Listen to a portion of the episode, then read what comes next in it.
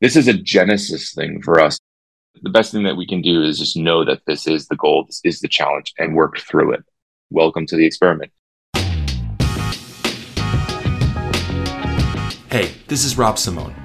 Summer Friday is an ethos, a feeling, a chemical fit. The organic conversations are the fun part. Hopefully people get to know us and in that way understand the culture a little bit more. This podcast is a testament to that ethos. It's about business, entrepreneurship, marketing, and life. Does M T V still exist? I like it exists. I haven't like turned on my T V to that channel, but presumably something's there. It's mostly those videos right now that I've seen. Okay, prove it.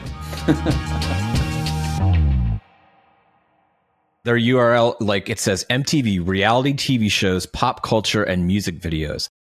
I feel like they're lying. I feel like there's no music videos. No, they were all, I'm telling you, I remember sitting in some barbershop, it's playing, and yeah, because I go to the barber, um, and and watching videos. What do they cut at the barber? For me? They just buff you out? No, I'm usually there for my son. I don't have any hair, so it's... Willie Nelson turned ninety. I almost think he would be older. No, he's, I mean, he's always been ninety, but, you know... He's really ninety now. The oldest person in my family made it to one oh seven. So that's my goal is to, you know, one ten, something like that. I told my kids who are ten, eight, and five that if I live to be one hundred, that they have to do the cake with one hundred candles. And if they don't, they're out of the will. It's in a, it's a clause in there. That's good. I feel like it, it builds a a positive future vision. That's all I really want. That big cake. So you and the leadership at Summer Friday have been together for thirteen, fourteen years? So Mike and I have been partners for almost seventeen years. Okay. Uh, we started a company together in two thousand six, but then we knew each other before that at Gray. Yeah.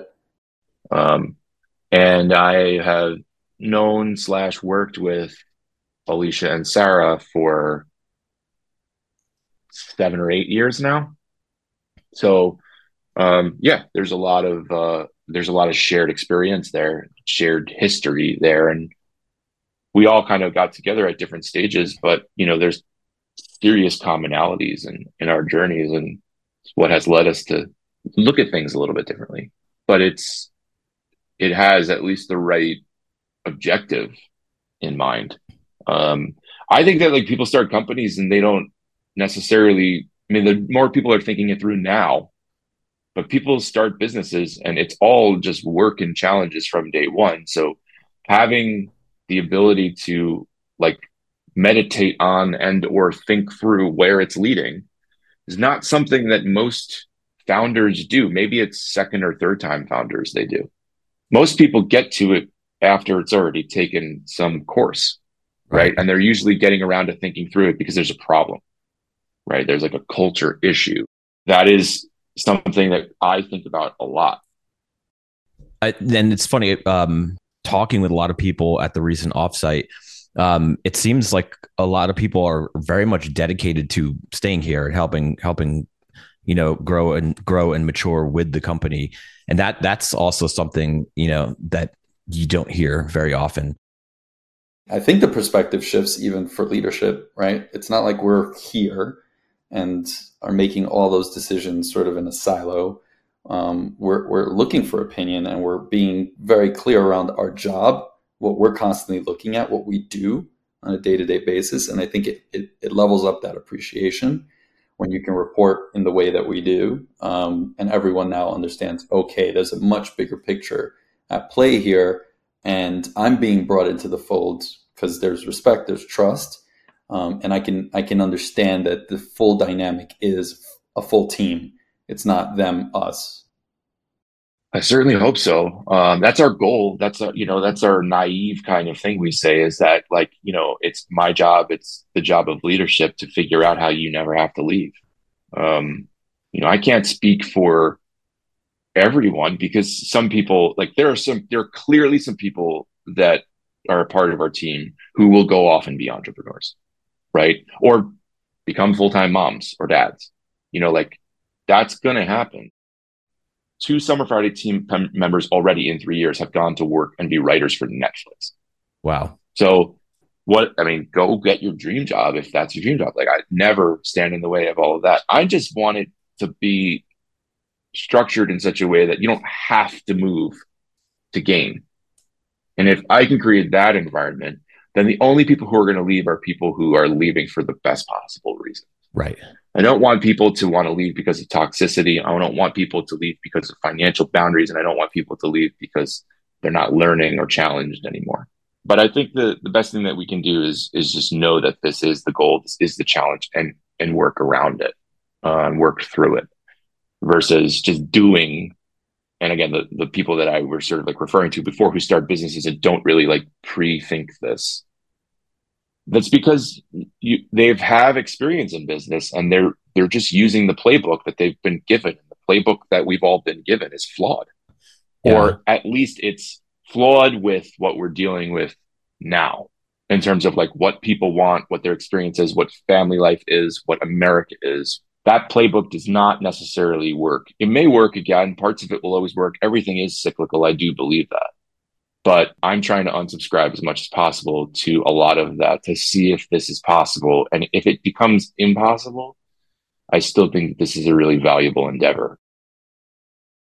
Yeah, the the Summer Friday playbook is so, so different. I've I said this to you before, but it's like it was almost hard to believe because a lot of people kind of talk about a company culture and putting you know, employees and the team first, um, but it's often just a kind of an illusion. So after seeing it actually play out for real, it's it's shocking. And well, two things. One, the inspiration, which I think was more of an away from that playbook. And then also, to me, it's fairly novel and unique. Yeah, I, I think that the, the thing that's been a gem from that is the trust that gets formed from it.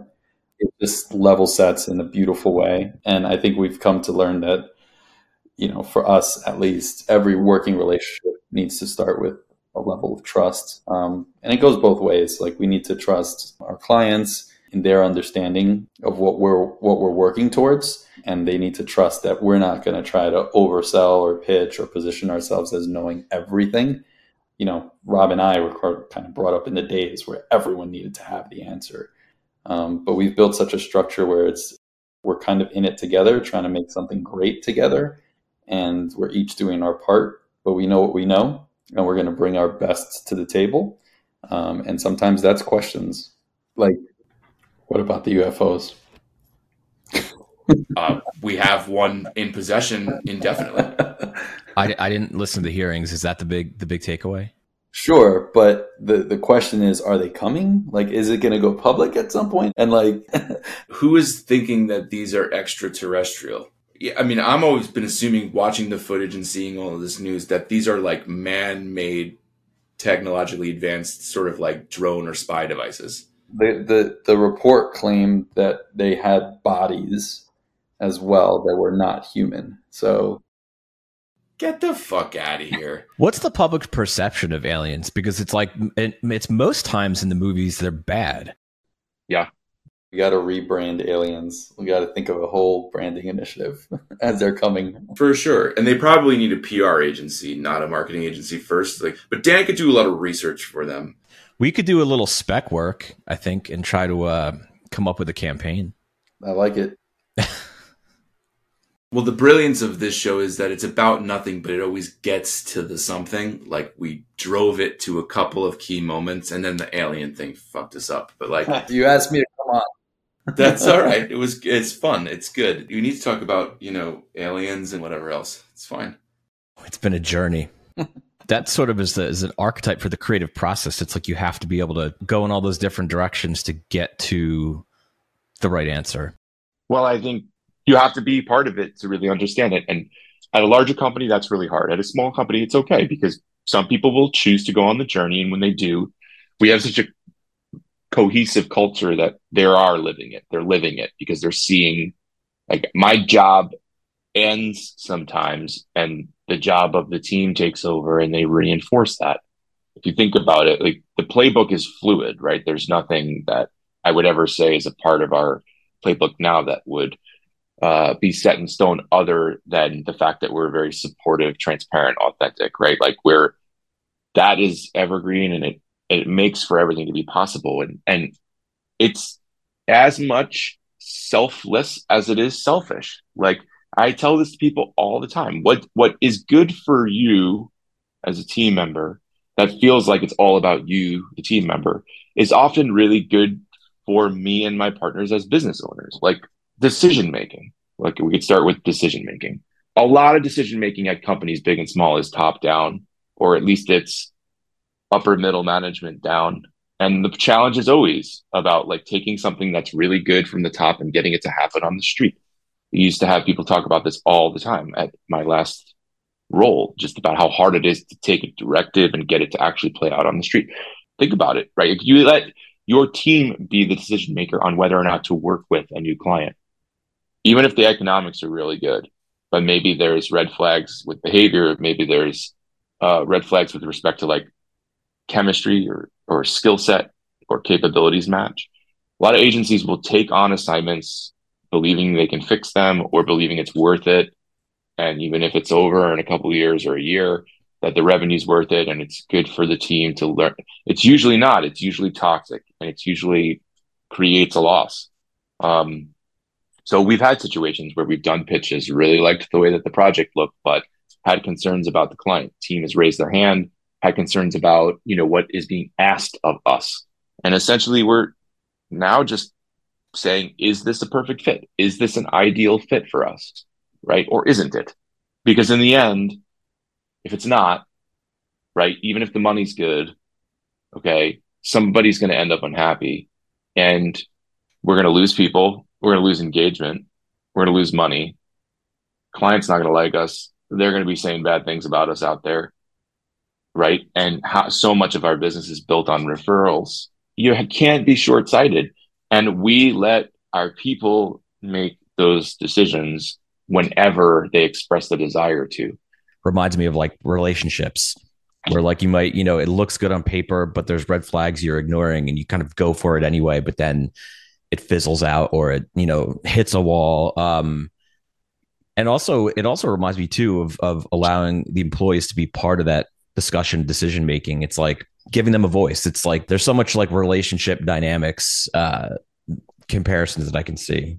If you want to get all, you know, business science, right? You think about it through two types of lenses. You think about it through like U V P and, and through K P Is, right?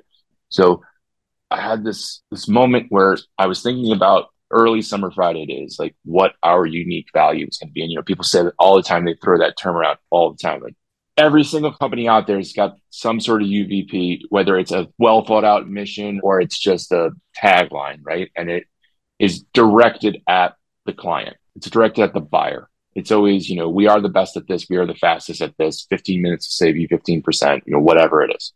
And that is fine if it's actually unique, but it better really be unique. And I was thinking about how Summer Friday could be completely unique in that standpoint and what we have to offer. And it's essentially that our U V P is not to our client. Our U V P is to our talent. And if we focus on culture first, right? If we focus on our talent as our greatest asset, our clients are happy, right? So we could say all the stuff to the world out there. So we hope they'll sign proposals and work with us, but it's all sales talk in the end when it comes to U V Ps and taglines and every agency's language that's on their website. Doesn't really matter, right? Until you work with them. They could win all the awards in, in the world for creative, but what working with them is like is really all that matters. And so nobody believes that stuff anyway, unless you literally have something that no one else can get anywhere on from like a technology standpoint. Right. Right. With the likes of does not usually exist at any agency. Every media performance partner says they have data that the other guy doesn't, or a tech stack that they don't. You know, every agency says they have creative talent that is, you know, effective and, and, and famous and award winning and, you know, can scale and all of that stuff. It's all blends into gobbledygook in the, into the minds of the prospect. If we focus on our team, our team becomes assets. Our assets are highly productive. They're happy. They're healthy. They're uh, smart. they're learning, they're growing, they're passionate. All of that passes to the client. And they experience the opposite of all of the things that they hate about agencies. They experience consistency instead of turnover. They experience happy, healthy employees instead of people who are looking for their next career step. They experience people who are who want to work on their business versus being told they have to work on their business because somebody brought the business in. That's not yeah. them. They experience all of that stuff, and that makes all of the difference. And it's only possible on a boutique level. And so that's our U V P, at least for now. And we'll keep fueling assets because essentially what we're selling is we're selling talent. Yeah, I think the other one for me is like from a creative standpoint, right? Like creative sense, we always talk about, oh, best ideas come from everywhere. And, you know, you, you learn where brainstorming started and the evolution of brainstorming. Um, but I just remember being part of creative teams where they were pit up against each other and the best creative wins. And like that to me was a bullshit rule. Like it's not about competing necessarily. It's about collaborating. Um, and bringing a diversity of thinking to the mix. And by the way, the client can be a part of that. You know, like the, the client should and can be a part of that. And oh my God, I'm a creative who loves strategy and research, which now is more common uh, than before, but that was like a no way um, a, a long time ago. And that just shrouded our business and creatives all alike was just so much bullshit. Yeah. Year over year revenue is a bad K P I for an agency. It's bad, right? Like you, you have to grow. You, your revenue has to grow. Duh. But it's a bad first priority for a K P I because it fuels shitty decisions. It fuels bad decisions around capabilities match about it usually has new business folks who are making decisions, but they're compensated through commissions and they're not making the best decisions possible. They're looking to to make their quotas. It, it, it fuels a million bad decisions and it's fuels fear and it fuels all of those things. The one K P I that you have to be focused on at our stage and our level is longevity of partnerships. The longer you work with clients, the better the relationship becomes. You obviously don't continue to work with clients that are bad partners, but when you focus on partnership, the good ones really shine. You spread within those partnerships. You become more efficient. You know their business better. Your people who work on them become experts. All of that falls into place. And what you have is you have perfect synergy and you become profitable. You are getting more scope from happy clients and you're getting referrals, because they're happy with what you're doing to a level that they don't see in other places. It takes discipline, man. Like it's not easy to focus on that. It's not easy to say, no, we don't want that other thing because, you know, even though there's money there, it takes a lot of discipline, but it, it it's our secret. Thanks so much for tuning in. There's so much more to come. Please take a moment to subscribe if you haven't already and send us a message. We'd love to hear from you.